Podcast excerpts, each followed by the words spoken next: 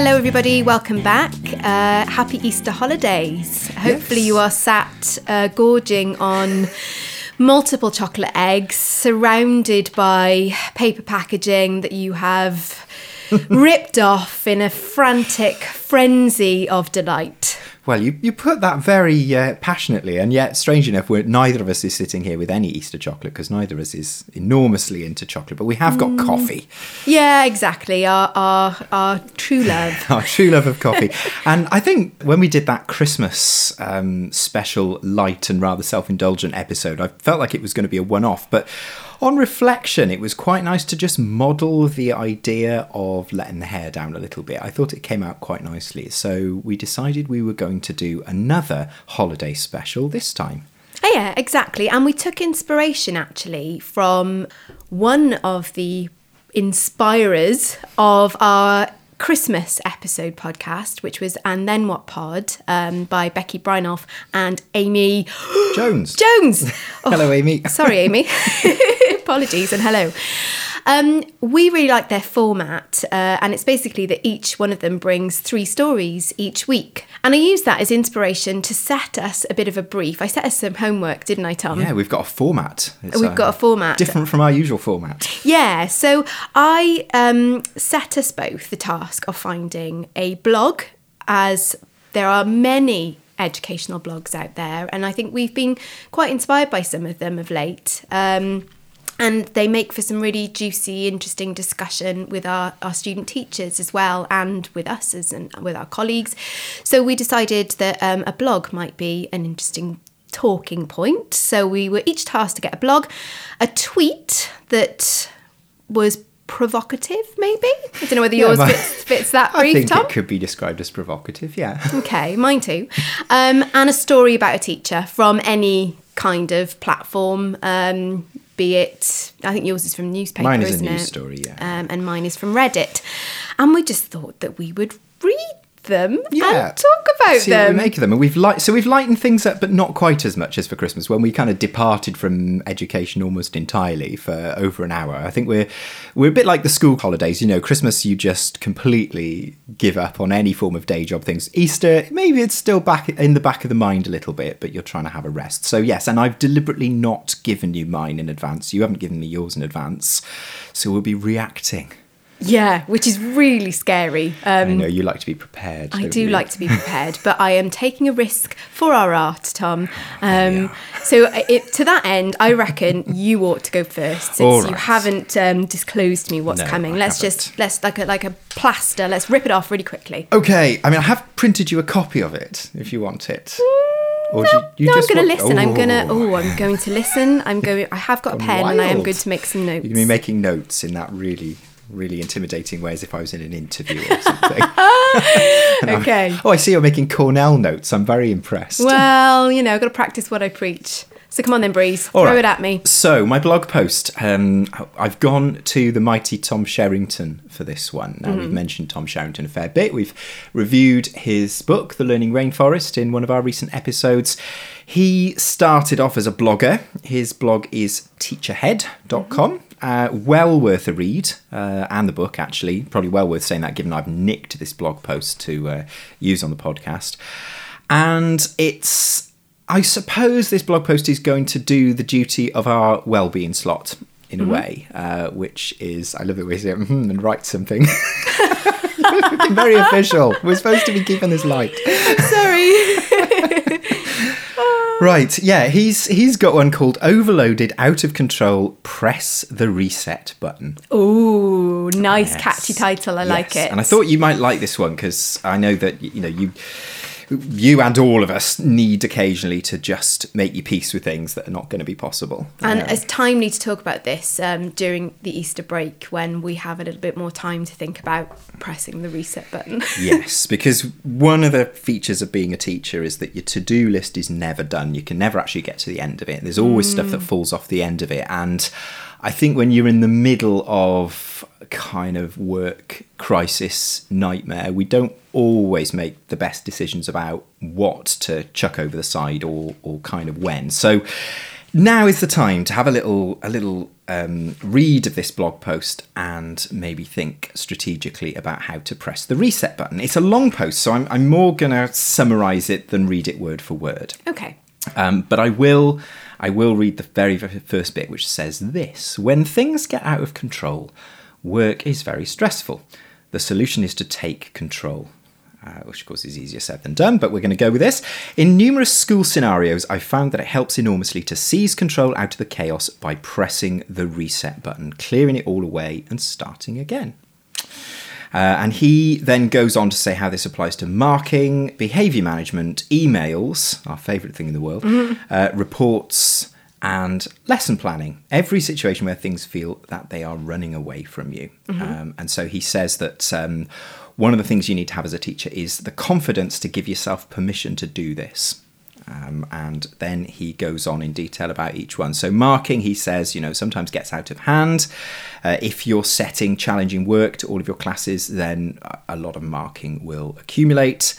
Uh, and you've got to kind of make your peace with the fact that you can't mark it all. And even if you set a routine for yourself to kind of keep it in, in manageable chunks, it will sometimes kind of get a little bit out of hand and then you're in a vicious spiral and you get to the point that you just can't you can't deal with it. Some of it is so old it's probably not worth marking anyway but simultaneously you feel very bad um, that you haven't marked it. So he gives a number of strategies here. Um, his first one is what he calls the fess up method Oh gosh. yeah. which is where you To senior leaders or to the kids? to the kids. yeah. So you basically get up in front of your class and say, look, uh, and as he puts it, I'm really sorry, guys, there's just too much here to mark, but we'll focus on the most recent piece, which should give you the pointers you need. Um, or set a test and tell the class that you'll focus on marking the test instead of going over everything in their books. So that was that was his one strategy. I don't know how you'd feel about the fess up method. I, ooh, you're breathing deeply over there.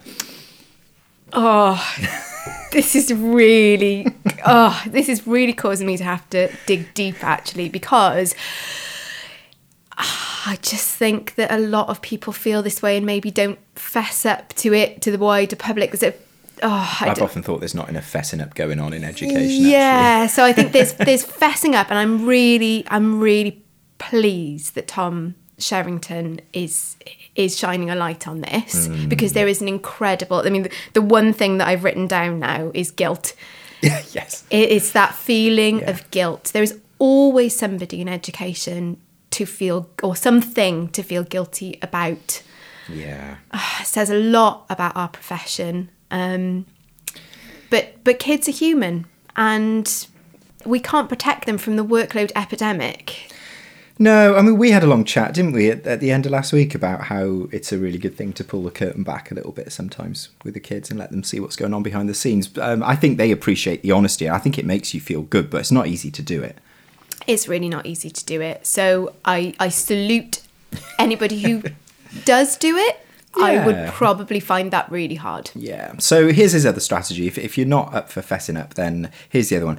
Uh, on the most recent occasion, I went for catch up instead. I dedicated two back to back lessons to one to one feedback. I set the class some written work and called them up one by one to talk them through their work. With each five minute chat, I could communicate so much more than I could in 20 minutes of marking. Uh, once they'd seen me, their task shifted to a dirt session, by which we mean a dedicated improvement and reflection time.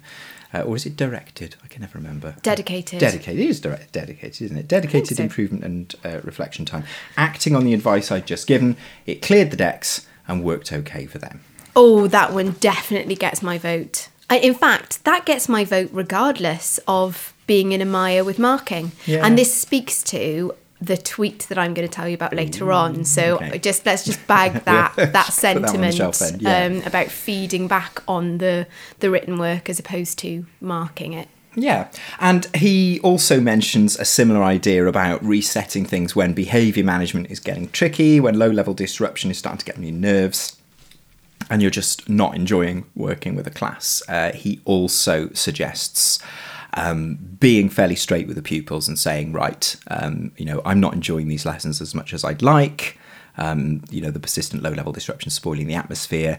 And resetting those expectations then moving on and acknowledging you know the good things that follow if they follow you know that saying well done this is what i've been asking for and that you can then kind of reimpose sanctions and uh, rewards and things like that from a kind of clean slate and so that that idea with behavior as well that you just kind of stop and take a moment I like that. I like that. And again, a lot of these um, speak to the humanity of the profession and and appeal to the humanity of the learners. Yeah, which I think it's easy not to do sometimes. I mean, they are people, and and we often talk to the students, don't we, about this idea of not, not seeing the class as a as a big thing, as as an entity, uh, but as a group of individuals. I, I remember having to give some fairly difficult feedback to a student teacher once when I watched a lesson, and the problem was that she was just seeing the class as this big thing that was out to get her instead of as a bunch of individuals, and it meant the relationships were, were just not getting off the ground. Yeah, I think that's a good point. And sometimes if there's an overriding dynamic,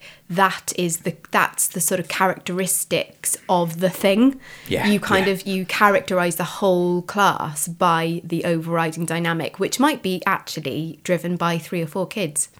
Yeah, definitely, and I- and and they don't always think about how they're making you feel, do they? I, I think they sometimes just they, they will behave in a certain way. They they almost see it as like a victimless crime in a way if they don't see you as a as a person, if they see you as a teacher rather than a person. So yeah, I quite like that as well. Okay. Uh, he does a similar thing with planning, suggesting if that's getting on top of you, um, then one thing he suggests is reusing stuff that's that's already there from your colleagues and from from other things. I mean, I know I'm not an enormous fan of teaching other people's stuff. I find that quite difficult, but he's suggesting that. But the the one that I really liked is this idea that instead of uh, when when you're in a kind of real hole with planning and you're kind of trying to do everything at the last minute. Um, it, take the effort to kind of stop and look up.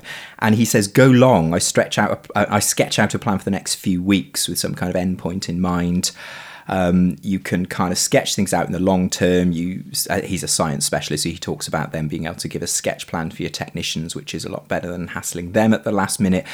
And just seeing the slightly longer term plan means that you can see some some sort of little bits, some little gaps where you can slot things. And I- often think about this as being a bit like a conveyor belt, you know, uh, that, that if you're kind of trying to deal with stuff just before it falls off the edge of the conveyor belt, you're going to make far worse decisions. You're going to throw them all in the wrong carrier bags Yeah. instead of looking at, at stuff a long way in advance because you can you can make some changes further down the conveyor belt and then the stuff that's actually coming at you is kind of a bit more controlled and, and a bit less unexpected so i quite like that idea it's a bit counterintuitive isn't it when you're stuck in a, a short term hole to kind of stop and look long. Yes, that's a really good point, and actually, it's something that I think that our student teachers we ought to shine a light on this much earlier. Um, we tend to teach them about the kind of micro aspects of planning early on, Mm, we do. Like learning intentions and the sort of minutiae of how you scaffold learning and and and um, plan the activities and build the activities towards the learning intention. But we don't tend to talk about long term planning off the bat, when actually it's almost a bit backwards. You you Yeah. almost need to start with the bigger picture, um, even at a basic kind of, even when you're a, a novice teacher, so that you know where that individual plan fits into a much bigger aim. Um, so yeah, I, I think that's really really good advice to kind of look to the big picture. And you've talked to me a lot about this, Tom, and I've I, I that's helped one. me quite a lot. Yeah, Yeah, it's, re- it's really been it, helpful yeah. from a well-being perspective actually to just gain some perspective um, and and to also kind of go you know i've only got a few more lessons left so actually what am i going to what's what's going to be manageable for them and for me in this in this time frame Yeah, and even if you can just see you've got a bit of time, maybe in three or four days' time, it can be enormously comforting to know that, well, it's okay, I've got a free period on Wednesday or something. I can sort that then, rather than not really knowing and then feeling you have to sort it now or panic about it. So, yeah, I like it. I'm, I try to do it as much as I can, and I find that it makes things a lot more controlled. You're going to like the next one as well emails and paperwork. We, Okay. we get an awful lot of emails in this place. Yeah. Uh, I mean, I thought I got a lot as a teacher, but when I moved here, it was it's quite something else. So. Yeah. He says the reset solution to the pile up in this area is simple let it go. now I know this is this is going to make you uncomfortable as well, but but he says um, if things feel out of control, a bit of bin therapy is perhaps what you need. Now I am ruthless with bin therapy. Yeah, I yeah. I'm I am culpable for pinning emails and turning my emails into an extension of my to-do list. Yeah. Um, and I think psychologically that's really not very good because you are hit at the off with a long list of things um, that aren't done. So every time you open up your email account, or every time I open up my email account, I've got this list that sometimes is longer than the whole screen um, of pinned items. Um, so don't get into the bad habits that I have. Um, and Tom, you've really helped me to uh, to overcome this issue. I can't say I'm perfect at it yet. I still have a few pinned items. Just a bit brutal with it, really. It's just, actually, I, th- I think he's right that paper on your desk and emails in your email account um, they're similar in this respect, which is that once they're more than a week or two old, they probably might as well go in the bin, in all honesty. Yes. Um, He says to bin any old emails. Uh, he says to bin any paper, and I must admit, I do this. I often just think, right, I, I if I try and put this on my shelf, I'll never find it, so I might as well throw it in the bin. yeah, I mean,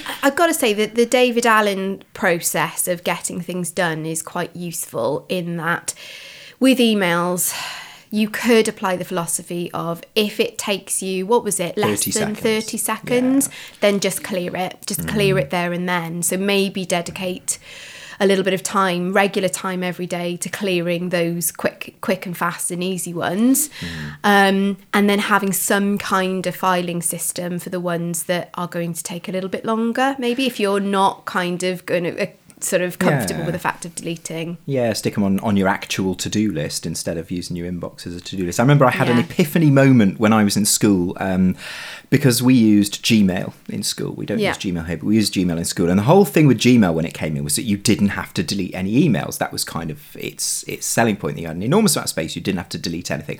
The trouble with that I found was I was starting to get a little bit stressed about the sheer size of the inbox mm. folder. You know, you log into emails and you presented with this enormous list. And okay, the new stuff is at the top and the old stuff is at the bottom, which is kind of helpful. Mm-hmm. But it just didn't do my mind any good to have all that stuff there. And so all I did was ran a search for any email over, I think it was, well, any email from up to the end of the previous academic year, I think it was. And I just archived it all. I didn't delete it, I bunged it in another folder.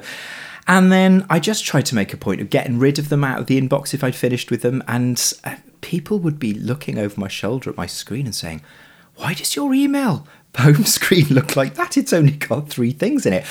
And it wasn't that I was super efficient or super amazing or anything. It was just that I visually didn't want to see that old stuff, so I just put it somewhere else, and uh, people were jealous of it. yeah, it's clever. It's really clever, and it, again, it's kind of it's a psychological thing, isn't it? It's Yeah. a it's a thing so that you know you know you can trick your mind Yeah. into feeling like you've got a handle on these things. They're not becoming this unwieldy beast. Yeah, and at some point we will have to have a chat about, um, you know, that that number on your email thing that says how many unread you've got, and rules to get rid of all those annoying automated ones. I mean, I literally, when I was in school, I literally had colleagues. You know, you've got, we've all got these colleagues who are annoying, and they email everybody everything, and they they tend to say very little that's kind of useful. I would love to give some examples, but I better not. And. Uh, I'm thinking, but you know, let's just say there are certain keywords that you can pull out. Um, I mean, I'm, I'm going to give a slightly modified example. There was a member of staff in my school who would regularly email the entire staff because she had uh, certain foodstuffs for sale. Uh, I'm going to put it that way, um, that she would bring in for people to buy. And we used to get emails about it almost daily. And so I simply took the name of that food and turned it into an email rule. And if an email came from her with that word in it, it would go straight in the bin. You see, you just make the you just make the functions work for you, don't you? Just yeah, kind because of it's stressful. system. Having an unread Yeah. Mm. email, you, you feel you've got to go and look at it. And you need it not to be happening if it's an email about does anyone want to buy any of, of the foods that I'm not going to mention from, from a part of the school I'm not going to name. But I know I've got at least one listener in that school, so I'm not doing it.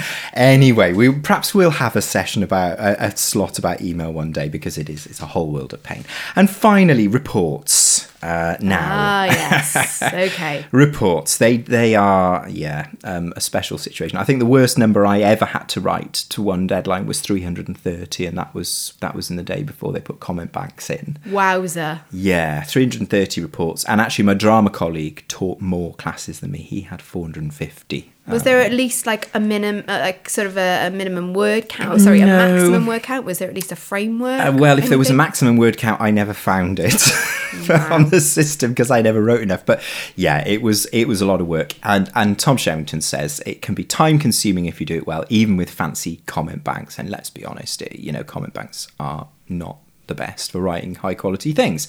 Uh, the task can be overwhelming. Now, now this one, I'm going to be with you. I think he says if you haven't managed to plan ahead, the deadline is looming with too many reports to write. The reset button needs to be a conversation with someone. The sooner, the better. You need to acknowledge the problem and tell someone. Wow. um, in the past, I've helped people because, of course, Tom Sherrington was was in management uh, in various schools. In the past, I've helped people in crisis in different ways, sharing the reports out, accepting more generic reports rather than have none, or giving cover to allow a teacher to finish them. Well, this is speaks to a bigger problem, really, and I don't know if this is maybe mega controversial, but it's Easter, so I'm going to go there. Go for it. It's really taboo to to confess that you're overwhelmed in education. Yeah, it's really taboo. especially to management. Exactly, but uh, many of the senior leadership team don't have to do these things. No. So why are we afraid to tell them? Well, that kind of begs the question, the bigger question about what kind of rule have we got under these senior leaders that is creating this culture? I don't know, and maybe I'm doing them a massive disservice. Well, I had a colleague, a close colleague in school, who shared a class with a senior leader. Um, and she had a number of other classes from the same year group. And she had the temerity to say to the senior leader that she wanted him to do the parents' evening appointments for that class because she had three other classes.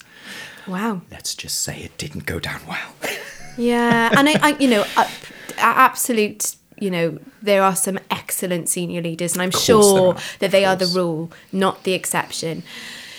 But there is it, there is a broader culture of fear in and around things like reporting, Hmm. things like making sure that there's evidence of marking in your books. Um, you know, so Yeah. and and the high stakes and the, the the high consequences if said things are not done in a timely fashion. Yeah, so perhaps I should end by by talking about one of those good senior leaders just in this area, just because I always come across in these podcasts as being awfully cynical. Um, we, I had a senior leader above my department uh, who was given the task of doing a book scrutiny, the dreaded book scrutinies. He rocked up with his clipboard, um, and he, you know, he, he said, "Right, I'm here to do book scrutiny." I thought, "Oh goodness me," because he was from a very different subject area as well. He wasn't from an artsy subject area, and he said, "Right, okay, let's go down this list. Top item on the list uh, is." Is the uh, heading, Heading underlined, underlined. and is the date oh, you're Welsh? gonna laugh so much when we get to my, tweet, my Twitter. And I said, and I'm, I'm going to name this guy because he was good. I, Ian, down in my old school, I said, cards on the table, Ian. We haven't got any books.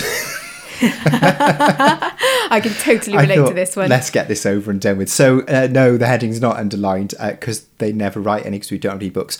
And I said, uh, but we give really good verbal feedback. The pupils know exactly what they're supposed to be doing and where they need to get and all the rest of it. And if you want to speak to any of them or if you want any videos of lessons or if you want any evidence that, you come down whenever you like. And I kind of waited for the reaction. And he said, Fine, totally get that. Absolutely inappropriate for your subject. Not a problem. Crossed the item out and moved on. Great. What a guy. Thanks, Ian. Reasonable, sensible. Yes. So yeah, there we go. That's my article from Tom Sherrington uh, about pressing the reset button, which does involve a certain amount of uh, Bravery. taking a deep breath. Yeah, and doing it. I'm all for it with emails and things like that, and throwing paper in the bin.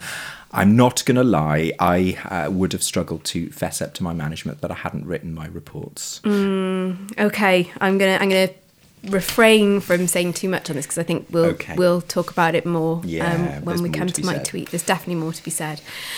Okay. Thank you. I think that's great. Loads of uh, interesting well-being tips, like practical. T- Tom Sherrington's great at really practical advice. Um, Yeah. Salute you for that, Tom Sherrington. If you ever listen to our podcast, we'll find you if you haven't. Okay, so speaking of Tom Sherrington, um, Tom Sherrington advocates um, an educational consultant and practitioner called Martin Robinson, who is the author of Trivium Ah, which yes. I'm uh, I'm just gonna. It's actually called Trivium 21C or Trivium 21st Century, preparing young people for the future with lessons from the past. And this is a present. This book was a gift um, from my lovely fellow podcasting presenter Tom Breeze, and I am ashamed to say that I haven't actually read it yet. yeah, well, I bought a copy at the same time and I haven't either, so if that makes you feel better. Um, well, but but what I have done is I have read some of Martin Robinson's uh, blog posts. Um, as I said, he's an educationalist with an interest in culture, politics, creativity, and the liberal arts, um, especially grammar, dialectic, and rhetoric. Um, which are um, linked to medieval learning. So, I guess the title of Trivium 21C, looking to the past for ideas about how we educate pupils now, is where he's coming at um, education from. Um, trivium, uh, for those of you who are wondering, and for those of you who don't know, I looked up to, I looked it up, and etymolo- oh gosh, difficult words. Okay, here goes. Etymologically, the Latin word trivium means the place where three roads meet, which I quite like. And in this case, trivium in medieval learning, the lower division of the seven liberal arts consisting of grammar, rhetoric, and logic. And I think the general premise is um, that Martin Robinson thinks that the curriculum for now, the curriculum for the 21st century, should be built upon these similar um, principles or divisions of grammar, rhetoric, and logic. So, lengthy introduction. Um, he actually wrote a blog post very, very recently, this week in fact, called Cultural Mobility. Um, and I have been reading a fair bit about social mobility, and we've had lots of conversations about social mo- mobility. And um, I read another blog when I was trying to think about which blog I was going to use for today's episode about cultural capital then this gift came up on Twitter. So I guess I think I'm just going to read it because it's not too long, um, and then I'll talk to you about what I got from it, if that's okay. Okie doke. So, describing our viewpoints on the world, Mary Midgley, Mary Midgley is a 20th century or was a 20th century British philosopher. Mary Midgley used the analogy of an aquarium with a number of murky windows through which people could peer. If we think of the aquarium as a whole, as reality and truth, and each window being a perspective through which we can gaze upon that reality, we can begin to piece together an idea as to what the truth might be. No one thing gives us the whole truth. Rather, we gain a range of perspectives or of ways of knowing, and the more we have helps us see more of the overall truth. This is the root of the idea of the need for cultural mobility. Cultural mobility helps us in our search for meaning. It helps us by sharing meanings with us.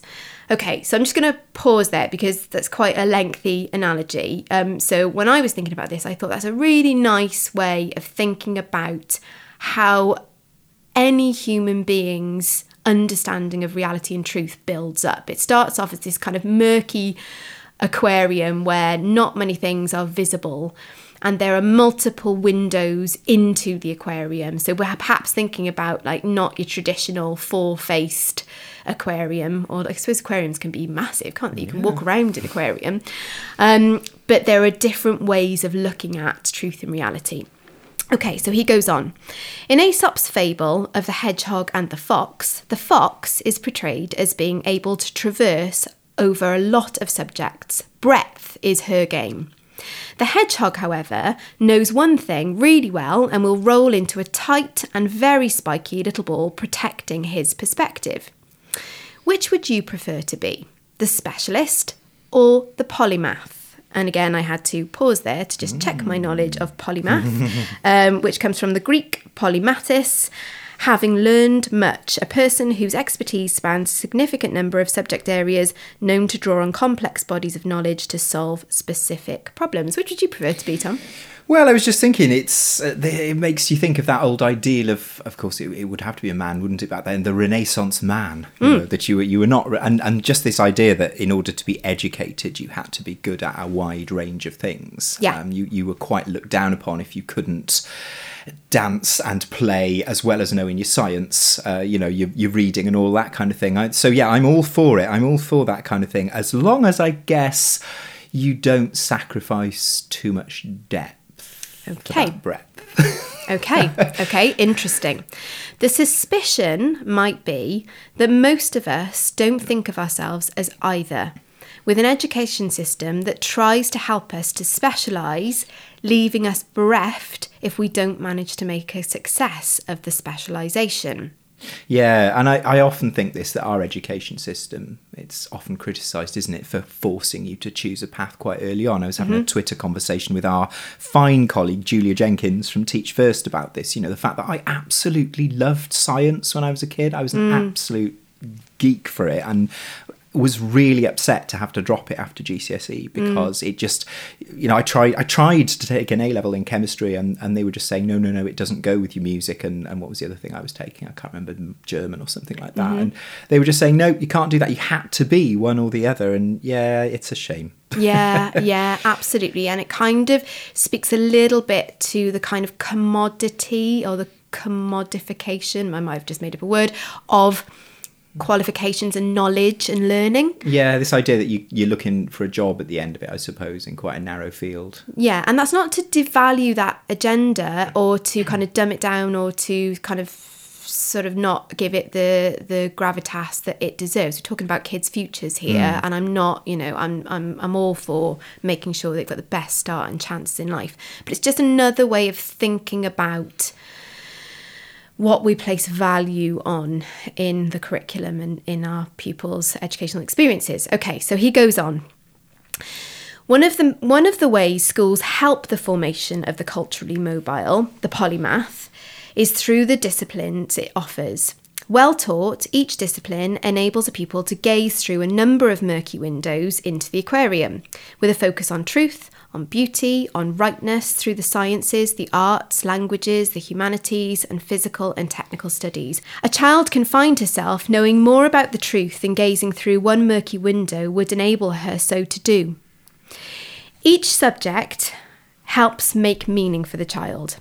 This is the way this subject works. These are the finest thoughts, artifacts, methods, and ideals that help us make sense of the world and, in turn, help the pupil make their way through this world. A culturally mobile child finds himself able to make sense of the physical world, the transcendental, the natural, and the thoughtful, interpreting it in a variety of ways. Cultural mobility is an authentic way of seeing education. It is relevant to the now as well as the future and past, and this is where it gets interesting. Social mobility, on the other hand, shifts learning from the quality of knowing something and placing it somewhere in a measured future, the achievement of a white collared job. Cultural mobility frees us from the class concerns of so- social mobility. It is not about assuming a class identity and is not hung up on whether one has sold out or no longer belongs. Instead of assuming a person can only have one perspective on the world based on one social standing, cultural mobility accepts we have more than one way of being in the world. I do not have to reject or be rejected by my home, family, culture. Rather, I realise I can be affected by different environments and ways of being. In my favourite cafe, my favourite football ground, at work, at play, at home. I am different within these environments, but not a different person. As these worlds open up to me, so my mind opens up to them. These worlds disclose themselves to me, and I traverse within them either openly or closed to them. Education should help me be open to them and to more ways of understanding the world without inexorably alienating me from my home. Cultural mobility doesn't make me alien to my origins. Social mobility, on the other hand, might suggest my origins are a problem, rather than my anchoring and my first glimpses of how to be in the world. A socially mobile approach tries to endow me with a cultural capital to put the past behind me. Glimpses into the aquarium.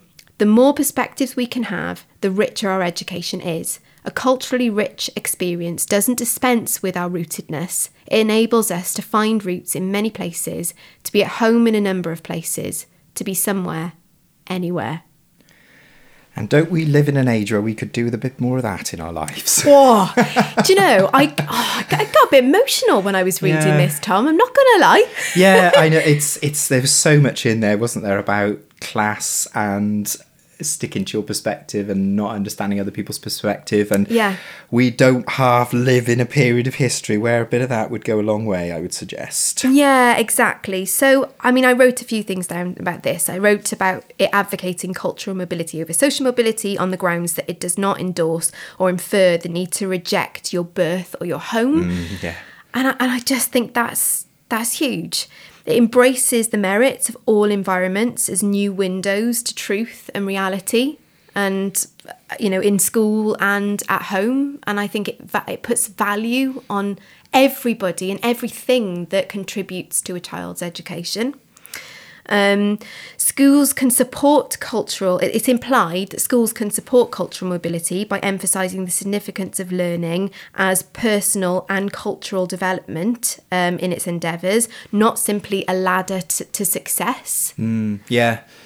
And I think we've talked, haven't we, uh, about just this tendency at the moment in the world to split every issue into a black and white, you're on that side or you're on that side. And the people that shout the loudest are the ones that go and inhabit one end or the other. And it's it's sort of deeply unfashionable at the moment to be kind of in the middle trying to understand both sides. Yeah, and and I think by by placing so much weight on the commodity that education gives, on the capital Yeah. it brings, we maybe inadvertently send a message to our kids that knowledge for knowledge's sake, understanding for for enrichment of your life. Yeah, that's deeply unfashionable at the moment in some quarters, isn't it? Well, I would yeah. suggest. Um, and, and I and I just anecdotally thought back to my own education and being switched on to my moral compass in my favourite RE lessons with Mrs. Pavlovich, who would get us to debate various different issues within the Catholic and you know Christian denomination, other Christian denomination faiths, and being really enthused and probably having to talk about that in the exam, but that's not what I've taken from it now in my adult life. Yeah, it's true, and and there's been a lot of, uh, particularly thinking about universities now and tuition fees and the sort of arts degrees, maybe struggling a little bit, and and some people just saying, well, why, why do we always have to defend those arts subjects or those humanities subjects by telling everybody that there are actually well-paid jobs or that you know music and the arts contribute x y z billion pounds to the economy why do we always have to do that why don't we just say because it's worth doing Yeah, because it's seen as a an awfully indulgent thing to say in some quarters, isn't it? I think. yeah, yeah, I would agree with that. Um, and and certainly that was definitely one of the reasons why it struck a struck at my heartstrings. I think or struck a chord with me. So yeah, really well written, really eloquently written, really thought provoking, and yeah, Definitely well worth a read that one. Worth a share. okay, okay. sorry, a bit of a long one No, there, it's good. everybody. It's good. Okay, it's tweet time. Yay! so these will probably well, they'll certainly be shorter to read. Yeah. Um, I found a tweet, and again, I was I was struggling a little bit to find anything, and then I had a bit of a gift drop into my uh, Twitter feed um, towards the tail end of last week, and. Okay. This is not from anyone to do with education, as far as I can tell. This is from a guy called Ed Morrish, who, looking at his profile, appears to be uh, working for a production company, a radio and podcast production company, who produce quite a lot of stuff for BBC and uh, some quite big name podcasts as well. Mm-hmm. Um, and he wrote this really interesting tweet. Um, recording a series about power with Hugo Rifkind, and as- annoyingly, only in the sixth interview of nine did I realise the perfect question to determine how powerful someone is. So I'll ask you lot instead. So I guess by definition, Emma, I'm asking you. Okay. What's the worst thing someone in your job could do if they were evil? If they were evil. So yeah, so that's a brilliant question, isn't it? To decide how powerful you are. What's the worst thing someone could do if they were in your job and they were evil? In my so hang on. Yeah. So how powerful are you Okay. in your job? Think how powerful you are. Think how powerful, say, you know, the vice chancellor is, or an MP, or a doctor, or someone like that. If someone was in that job and they were evil, what was the worst thing they could do? But am I a- answering as me? Well, my job like. If, you know, yeah. How so? How powerful are you, senior lecturer in PGC drama? But uh, okay, I'm I'm trying to understand this now on the hop. So Yeah. so is my answer going to are you will would somebody be able to psychoanalyze me and say, well, she she's she's she's not one to worry about. Um, she's not evil. She's not got some deep seated evil in well, her. we could do, but no. I think it's more about the, the position you hold in the world, the job that you've got. If you suddenly turned evil, how much damage could you do to the world as a PGC drama program leader?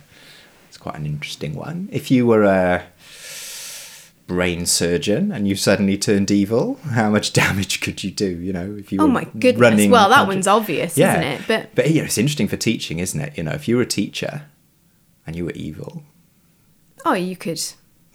It depends on. You'd have to be evil and have cunning. You'd have to be clever, and- yeah. and I- be clever. let's. I suppose we do have to assume you're evil because you know, yes, you could be- like, n- you know, n- just make sure that none of your kids underlined the work in their books, and then yeah, and annoyed your management. You could probably do a lot of damage as a teacher if you Oh, yeah, you probably could. Which, by definition, is uh, what he's saying. I guess is teachers are really powerful people yeah, because you could do a lot of damage yeah. if you were evil. As for people that run teacher training courses, I don't know. What could we do if we were evil? How much damage could we do to the world? A whole generation of teachers going out there and not underlining headings. I don't know. I don't know. I don't know. Probably got more power as a teacher, or maybe longer term power as a as a PGCE lecturer. I don't know. I don't know. I don't know. It's just a really interesting one to think about, isn't it? It is a really interesting one to think about, and I guess a good sort of exercise in realizing how much power you do have and influence you do Yeah. have. And I say this to the students before they go out, you know, on their first placement. I do slightly put the fear into them and I say, you know, you're going to teach those kids, you're going to teach those lessons, they're not going to get those lessons back if they're not good. And I guess if you're a teacher, I mean, I, how many kids did I used to see in a week? Hundreds. Hundreds. And that was their only music Yeah, lesson. I mean, know? this does really speak to. I mean, we've all had a situation with a teacher. Well, maybe not all. I can't speak for everybody, Mm. but many people have had situations with teachers who have said something that was probably very flippant at the time and p- potentially not not uh, meant in a malign way, but actually it stuck with that person and maybe turned out to be a chip on their shoulder that fueled them, so hmm. actually turned Yeah. into a positive, or was very inhibiting. Yeah. So, I mean, I guess we could change the question. What's the worst thing someone in your job could do if they were incompetent? but then Yeah. a lot of it comes out of incompetence. But yeah, if you were actually evil, wow, Wow. you could do a lot of damage, couldn't you? So, teachers, you're very powerful, is what we're saying. powerful people. Are we going sacked over this time? I always feel like you take us to the very edge of uh, uh, of, That's why you love working with me. of P45 dissemina- dissemination. Yeah, I hope not. I hope I'm. I hope I'm making people think. You- rather than maybe not think certainly are. he needs to not be working in this university anymore. Nope, definitely made me think. I thought it was a good question. I think it's an excellent question. It's an excellent question. Perhaps those of you who do have the uh, the kind of kernels of evil somewhere deep down inside you, maybe don't think too deeply about Yeah, it. yeah. d- I should. I should point out. Uh, disclaimer: We're not condoning evil. Okay, Yeah. shall I move on? Yes, I, I can tell you want to move on because you can feel your P45 approaching. I can. I can. Drag us back into safe territory. Okay, well, it's not that safe. Oh, okay. So You wait till my news story. I'm sweating a little bit. I think there's a senior leader lurking in the corridor somewhere.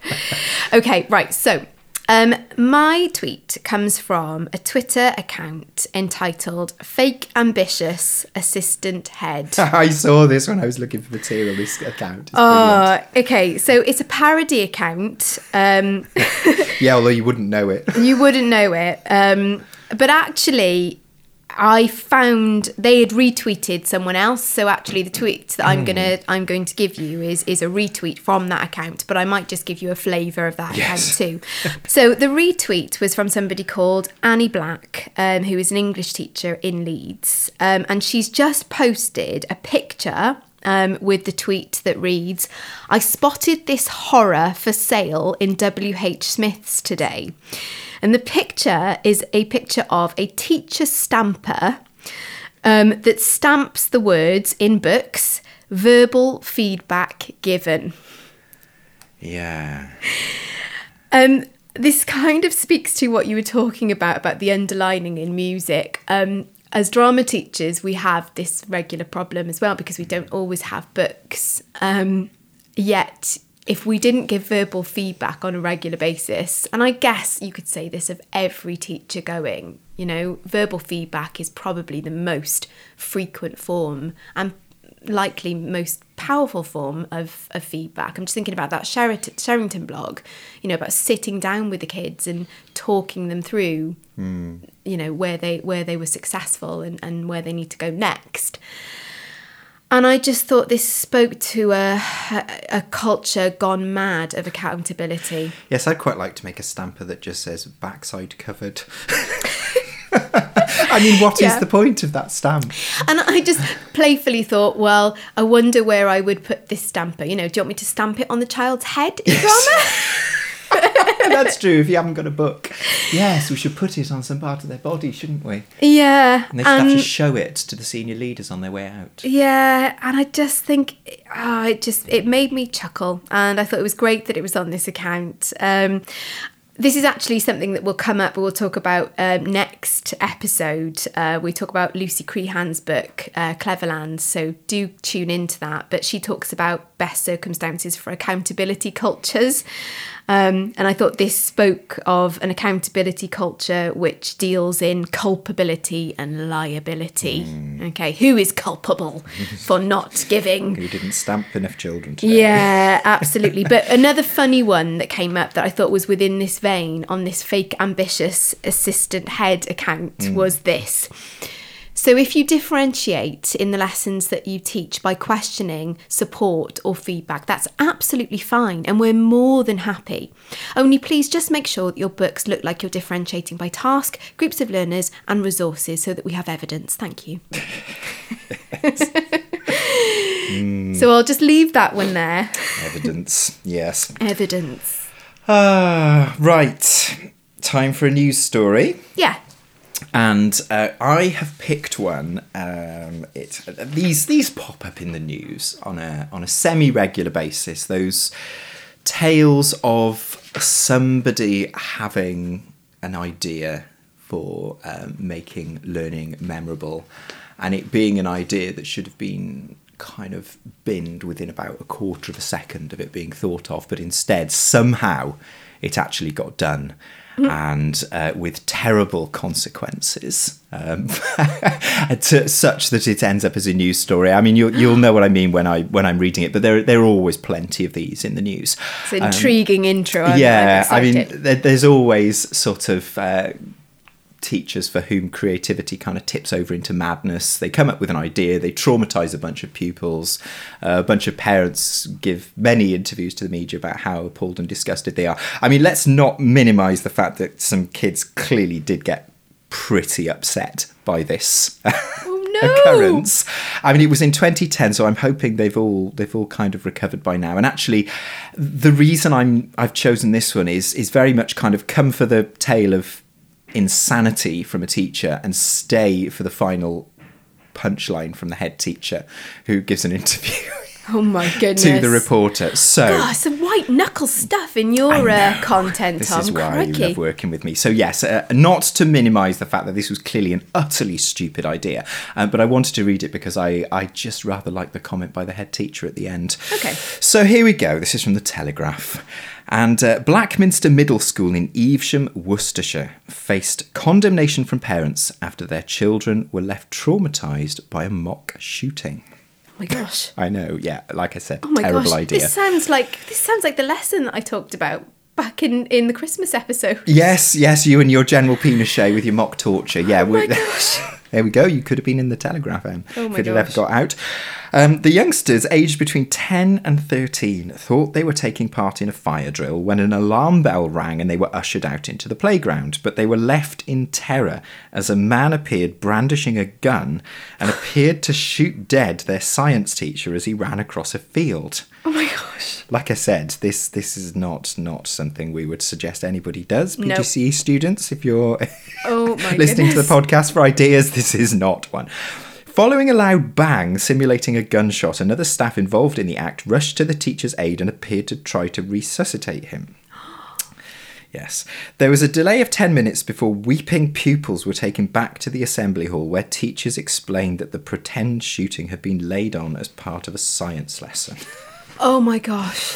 To teach what? Um, apparently, the idea was uh, they were they were going to have a lesson um, in which they were going to be kind of talking about evidence and forensics and you know clues and all that. oh my gosh. Just have a thing. yes. body taped out on the floor when they come in. Yes, I Crikey, know. go see the drama department. Get some fake blood, Go for goodness sake. chalk and chalk around someone's body on the floor or something. But no, yeah, like I said, somebody had this this very clever idea.